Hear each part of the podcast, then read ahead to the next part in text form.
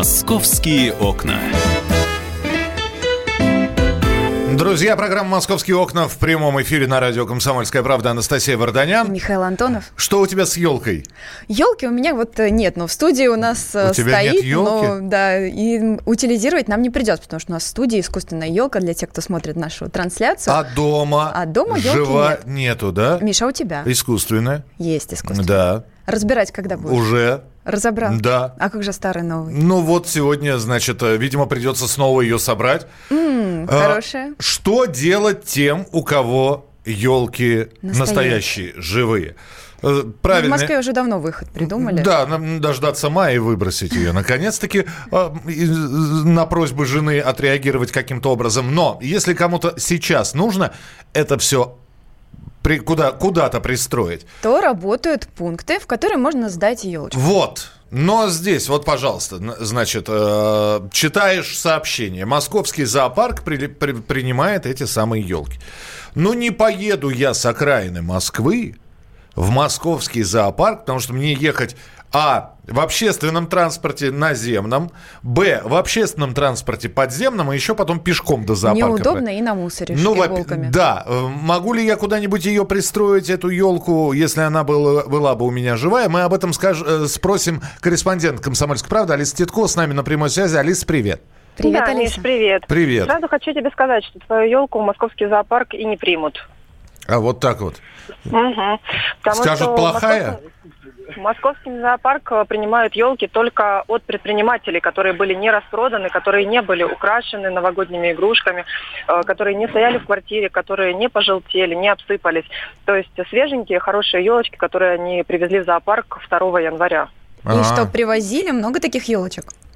Около 1500 штук привезли в зоопарк, и еще немножко им пригодится, если предприниматели привезут. Но в целом, как бы, уже достаточное количество, и животных уже украсили вольеры, у них там все очень красиво. Кто-то их грызет, кто-то просто радуется, не знаю, радуется ли животное елкам, но сотрудникам зоопарка так кажется. Ну хорошо, мы тоже готовы порадоваться за животных, но чего делать с нашими елками? Хорошо, в зоопарк не возьмут. Так, ну а вот людям можно, да, конечно, отвезти в пункты приема новогодних елок. Их в этом году 379 в Москве.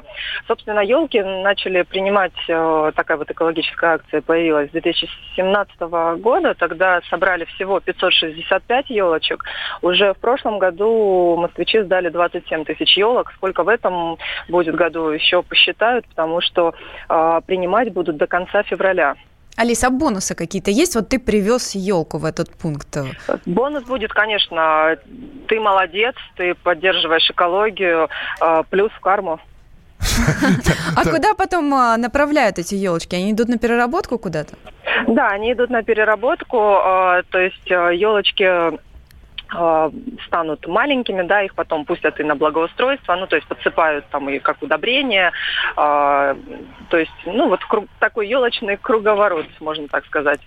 Понятно. Алиса, спасибо тебе большое. Корреспондент «Комсомольской правды» Алиса Титко. Это как утилизируют елки в Москве. Кстати, здесь вот буквально несколько часов назад появилась такая фотография, что некоторые предприниматели, которые торговали елками, в том числе на елочных базарах... Даже многие, давай говорить честно. Взяли просто и выбросили их. Побросали их. И это проблема не только московская, это во всех регионах страны. Бросают эти елки вот практически на тех же местах, вот на елочных базарах. Они валяются, ждут, пока их вывезут.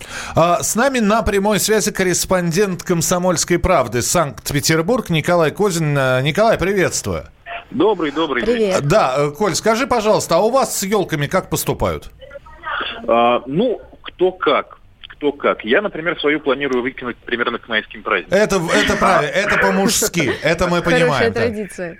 Да, но вообще где-то еще начиная с 8 января в городе работает около 40 пунктов приема старых новогодних елок, куда их можно принести, отдать, кое-где еще за это можно что-то получить, ну, не деньги, конечно, а какие-то приятные сувенирчики. Потом эти елки загружаются в специальную дробилку, дробятся в щепу, а щепа отправляется в разные питомники для животных. И в том числе в наш знаменитый питомник Велес, где лечат диких зверей, и где их содержится около 150 штук одновременно. Вот, в общем-то, то, что было из природы взято, в природу же и возвращается. Ну, вот смотри, фактически ты повторил сейчас слова нашего московского журналиста, который сказал «круговорот елок в природе». Но у нас еще предприниматели могут отдавать прямо живые и непереработанные деревья для животных в зоопарк. Питерский зоосад один из самых известных и чуть ли не старейших. Вот, и поэтому у вас в зоопарке принимают елки не от простых граждан, а от тех людей, которые торговали, ну и какая-то часть нераспроданная осталась. Насколько мне известно, в зоопарк елки не принимают, потому что зоопарк полностью обеспечивает себя всем необходимым сам. Ну, как раз потому, что он старейший, большой. У них свой круговорот. Да, у них свой внутренний замкнутый цикл, по-моему, это тоже очень здорово. Но наши панды московские с елками тоже хороши. Те, кто видели фотографии, те, кто не видел, посмотрите обязательно на нашем сайте.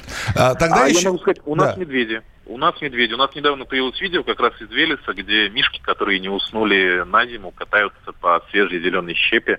Это очень умилительно. И пытаются уснуть. Кстати, ты сейчас хорошо сказал, медведи не уснули. Мы здесь рассказывали про погоду как раз, что бьет все рекорды. В Москве сегодня плюс 4. Вы тоже без снега сидите. В Красноярском зоопарке проснулись медведи. Но мы сегодня в Красноярск позвонили, нам сказали, что они как проснулись, так и... Он проснулся, он позанимался чем-то, фитнесом каким-то своим медвежьим, и заснул обратно. А у вас они что, не засыпают? Они никак в спячку из-за этой погоды впасть не могут? Я скажу про погоду даже больше. У нас вчера должен был быть самый теплый январский день за всю историю метеонаблюдения. Это больше, чем за 150 лет. Не хватило 1/4 градуса. То есть вот это плюс сколько? 0,4, это среднесуточное, по-моему, 6 градусов. Вот так вот, около 6. Ну, то есть, можете себе представить, до 12 января как бы положены снег и морозы, а у нас тут ничего абсолютно. Но нам так удружило Норвежское море. Вот там зарождаются теплые циклоны, они проходят через город целым караваном, ну и через область, соответственно, и идут дальше. Поэтому у нас трудновато зимой. Вот. Ну, а что касается медведей, вот я упомянул медведей из центра Велес, там у них, на самом деле, печальная история. Это мишки, которые, пережили какую-то травму в детстве, у них, как правило, нет мамы, и им просто мама не объяснила, что зимой надо спать. Вот да. Как им, оказывается, еще и объясняют, что это нужно делать. Спасибо большое, спасибо. Сколько нам открытий чудных, Николай Козин, корреспондент «Комсомольской правды» Санкт-Петербург, рассказал. Миша, ты знаешь, что в Москве есть еще один способ, куда сдать елочку, самый простой. Звонишь, к тебе приезжают, елочку вывозят, полы моют, все иголочки вычищают, только денежки плати. Это специальный вывоз? Да, специальная услуга такая, очень популярная. Клининговая компания, да, которая вывозит елочки. От 2000 рублей тариф. Ох, мы сами как-нибудь, без них. Вернемся через несколько минут в программу «Московские окна». Подумаешь, столетие, условный срок. Так отчего ж на сердце печаль, дружок? Как будто бы по волнам куда-то вдаль уносит нашу жизнь, а не календарь.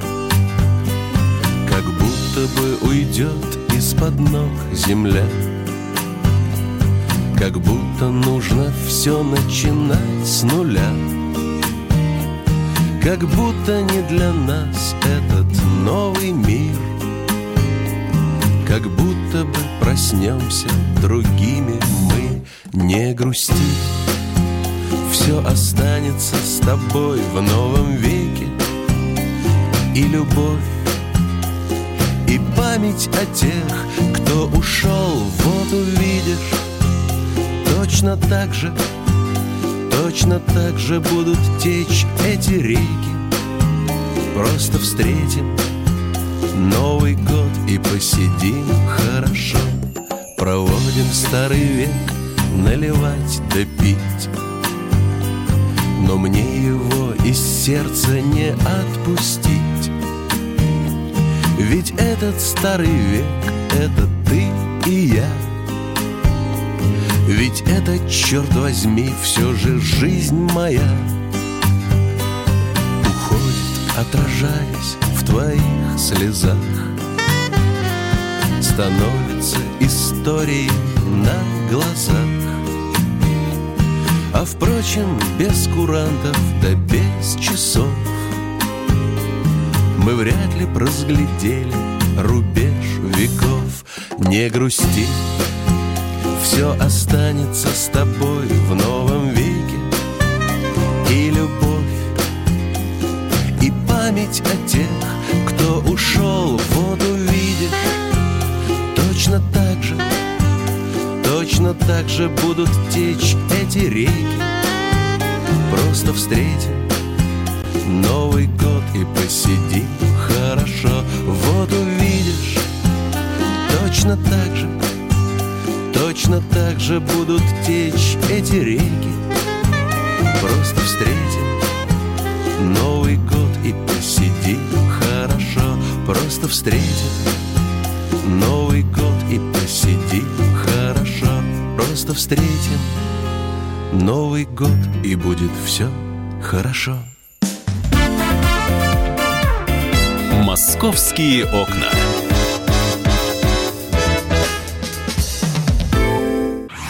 Всем привет, меня зовут Мария Баченина, и я автор подкаста «Здоровый разговор». Подписывайтесь на мои подкасты на всех популярных платформах, ставьте лайки и присылайте свои темы, интересные вам, на почту podcast@phkp.ru.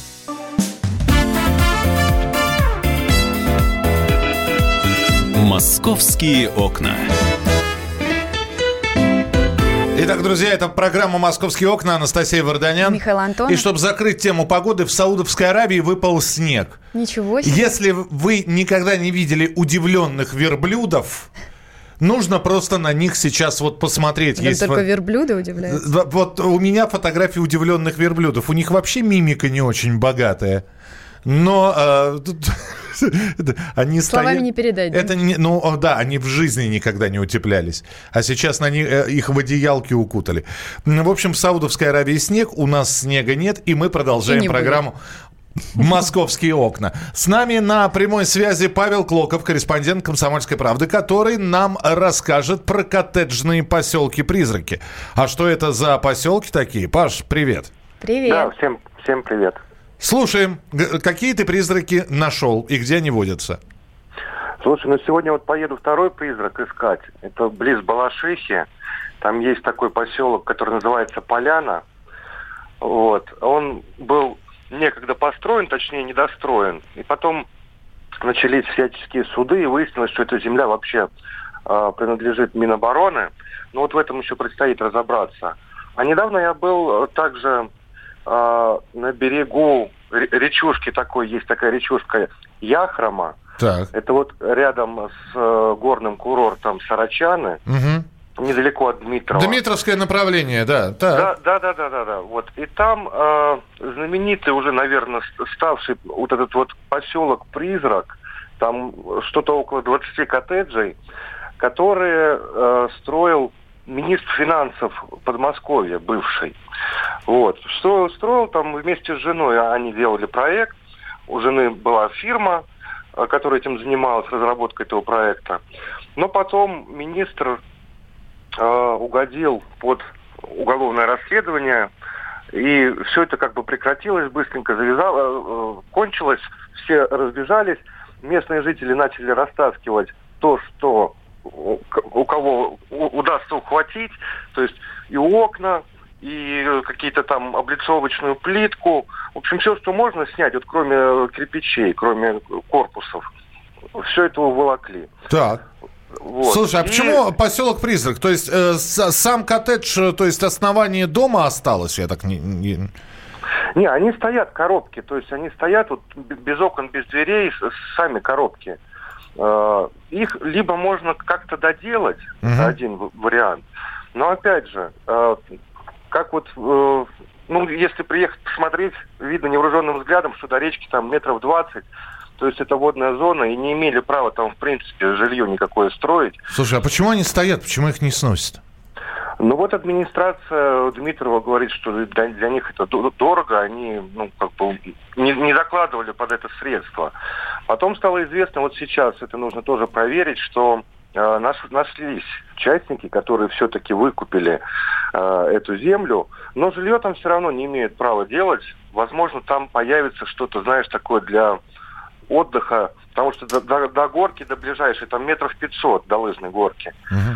То есть, как сделать, я не знаю, может быть, что-то типа как кафе или комната отдыха. Слушай, во всей этой истории только непонятно, почему, если там запрещено строить, там все-таки что-то начали строить. Зачем достроили?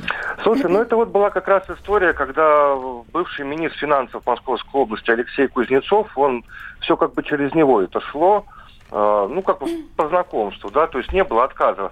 Когда одни частники приходили, там просили, дайте нам землю где-нибудь вообще подальше, где-нибудь в поле, им отказывали, а тут, пожалуйста, никакого отказа даже возле реки, пожалуйста, стройте.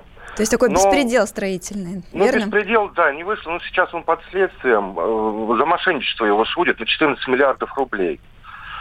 Паш, а собственники вот у этих домов, они все-таки есть? То есть люди успели купить и вложить деньги в них?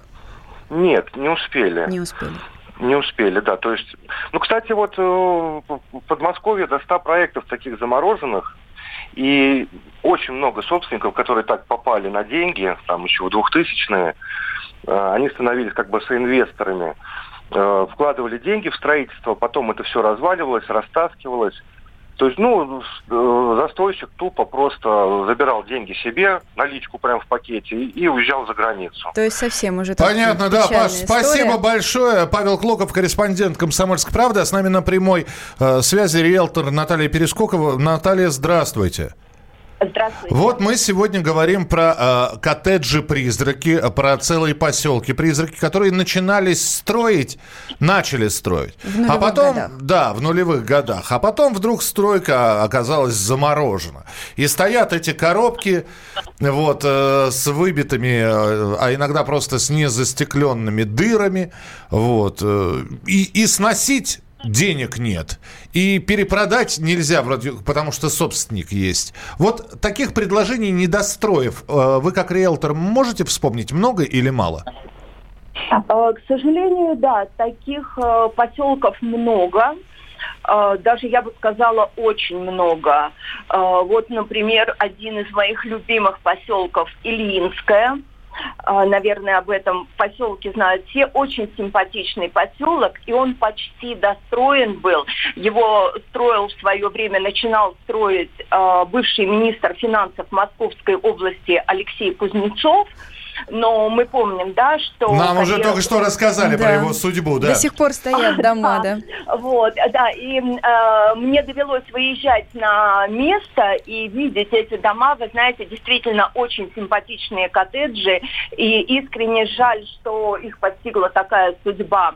Но не лучшая судьба и постигла, например, Лесную симфонию. Это еще один заброшенный коттеджный поселок к юго-западу от Москвы. Это всего 7 километров от МКАД.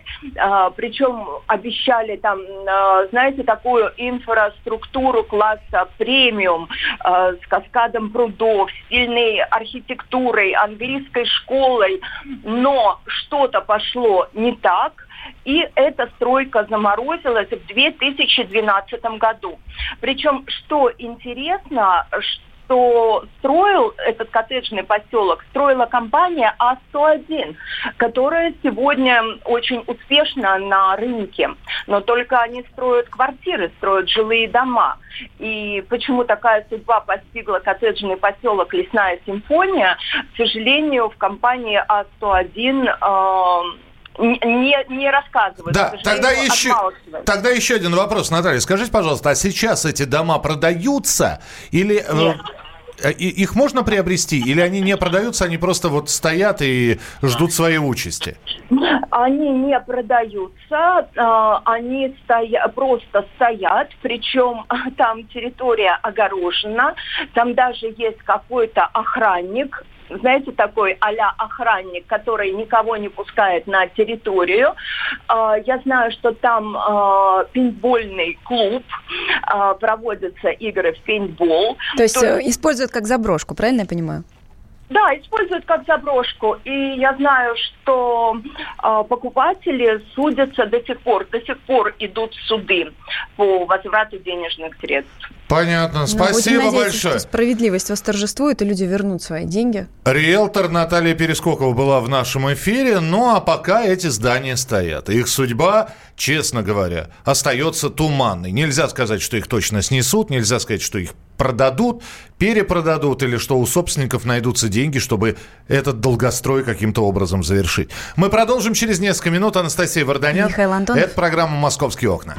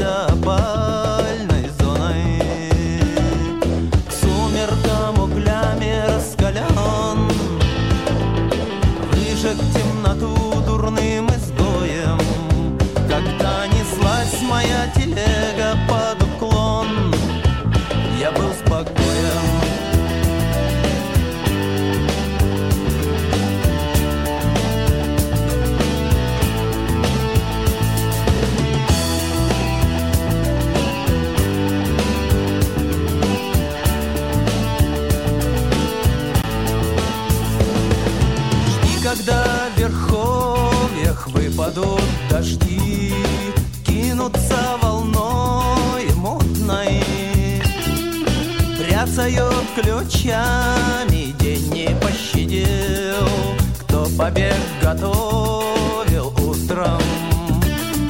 Стоит заплатить большую дань,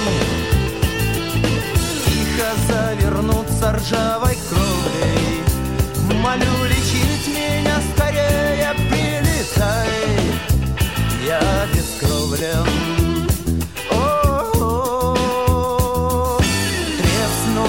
Лужей натекло, паузис твой растоптан сапогами.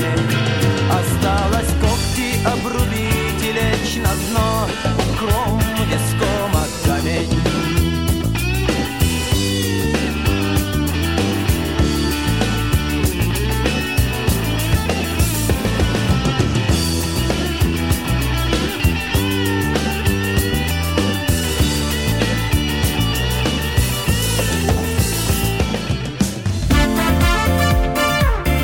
Московские окна.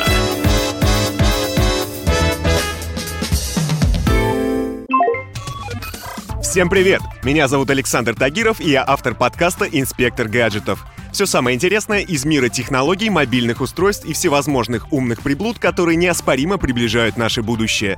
Ищите мои подкасты на всех популярных платформах, подписывайтесь, ставьте лайки и оставляйте комментарии. А если у вас есть для меня интересные темы или вопросы, пишите на подкаст @phkp.ru. Всем хай-тек пока, и да пребудут с вами технологии!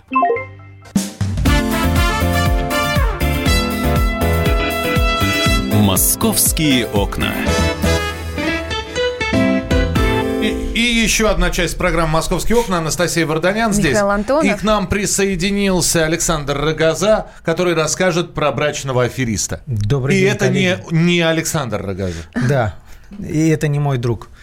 К сожалению, есть такое направление в облапошивании населения, в частности женского, брачные аферисты. Они самые разные бывают, но история, которую я расскажу, поражает прежде всего масштабами. На моей памяти это рекорд по сумме, на которую брачный аферист, по сумме и скорости как действовал брачный аферист.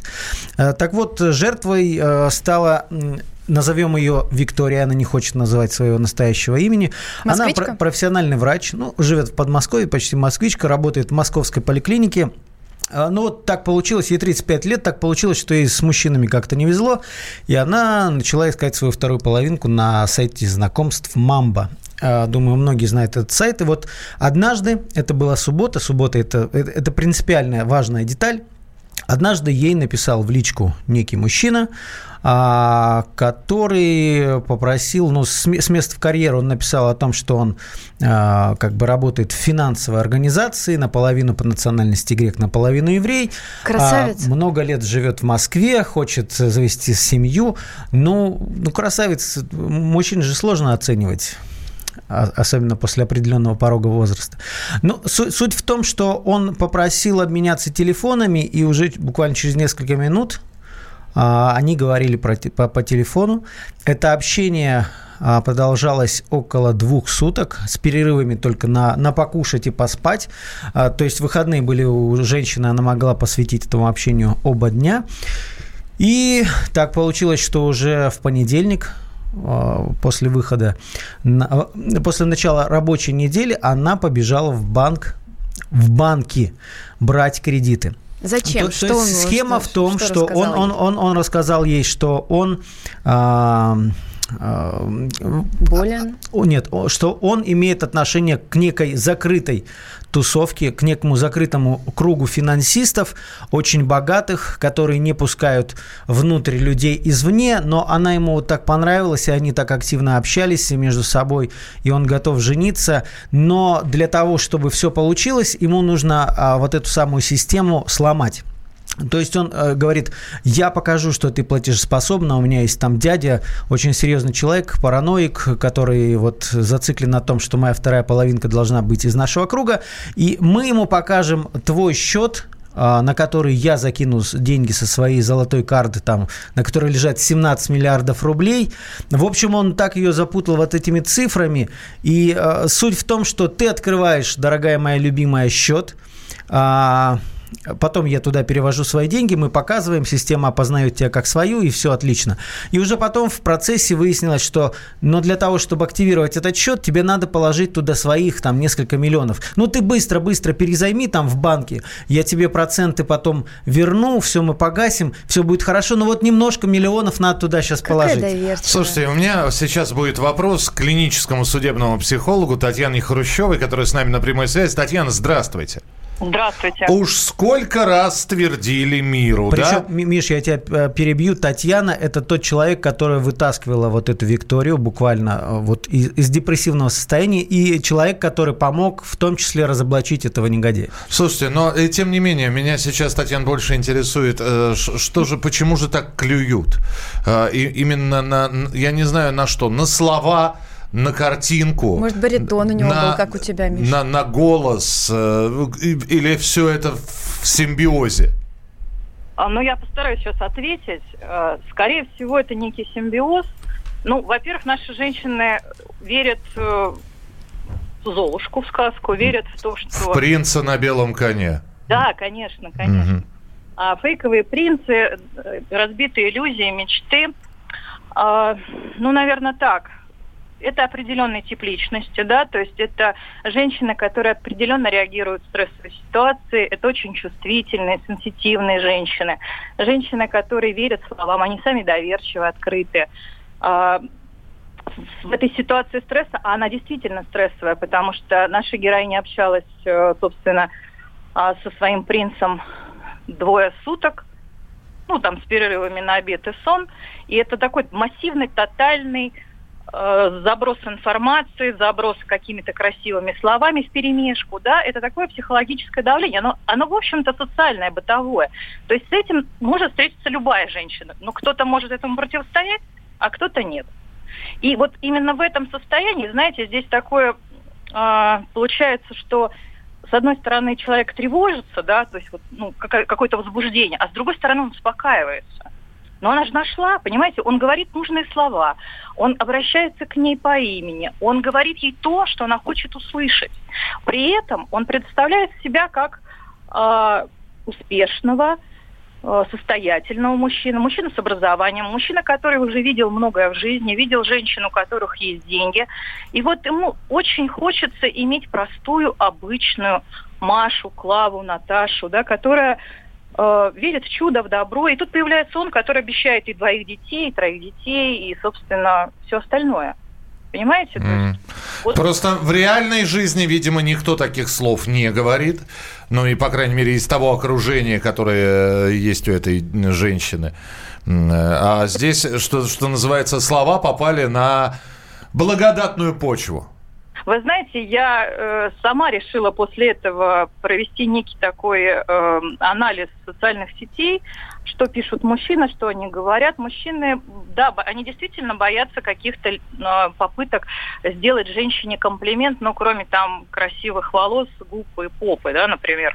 А вот это они умельцы. А вот именно о том какая у нее душа, там, какая у нее хорошая профессия, как она востребована в жизни. Наши героини, да, если вот учесть из этих 5, которые, то это женщины, собственно, с медицинским, с высшим медицинским образованием.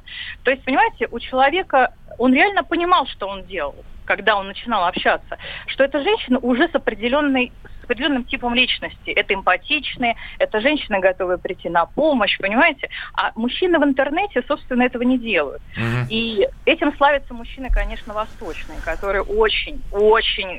Просто вот на слова... Сладоречивые их называют. Да, среди них тоже много мошенников. Татьяна, спасибо вам большое, что были с нами на прямой связи. Татьяна Хрущева, клинический судебный психолог. Слушай, для понимания масштаба всего этого, женщина за неделю, вот как она побежала, да, по банкам, за неделю обратилась в 11 банков, в 10 одобрили кредиты, и она взяла 15 миллионов рублей. Обалдеть. Частично она переводила на счета, которые он ей присылал, частично передавала курьерам, которые приезжали от этого чудесного принца. Сумма потрясает, и потрясает лично меня еще, каким образом банки, видя, что у человека накапливается такой...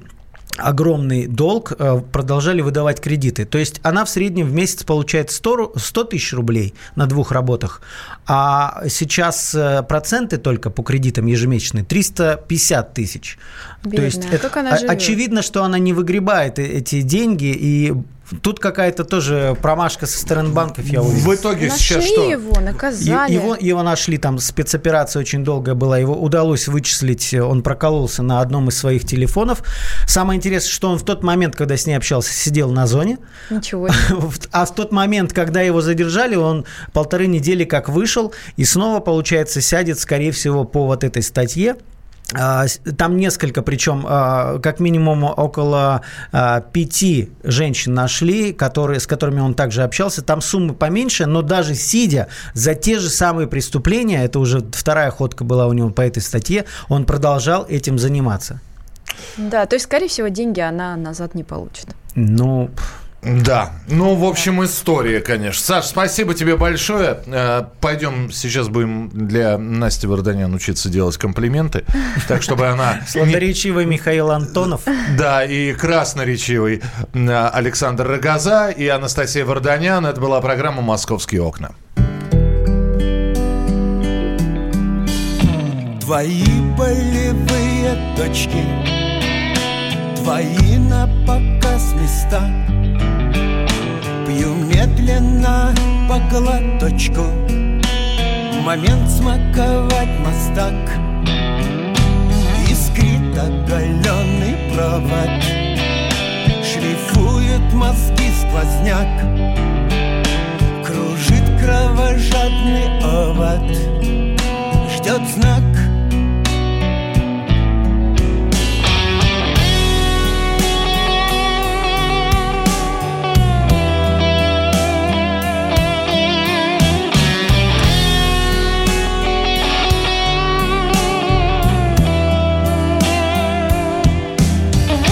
В мешке притаилась шила, прозрел на беду слепой.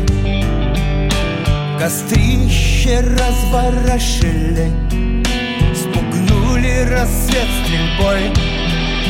Поблекли цветные краски, скулит черно-белый мир. Кто верен их тебе заглазки вскормил. Свет печенек режет бритвой ладони, и щеки сноровкой индейца сходят планеты с орбит. Лед наперед ищет жертву, малюет ожоги, и некуда деться. Московские окна.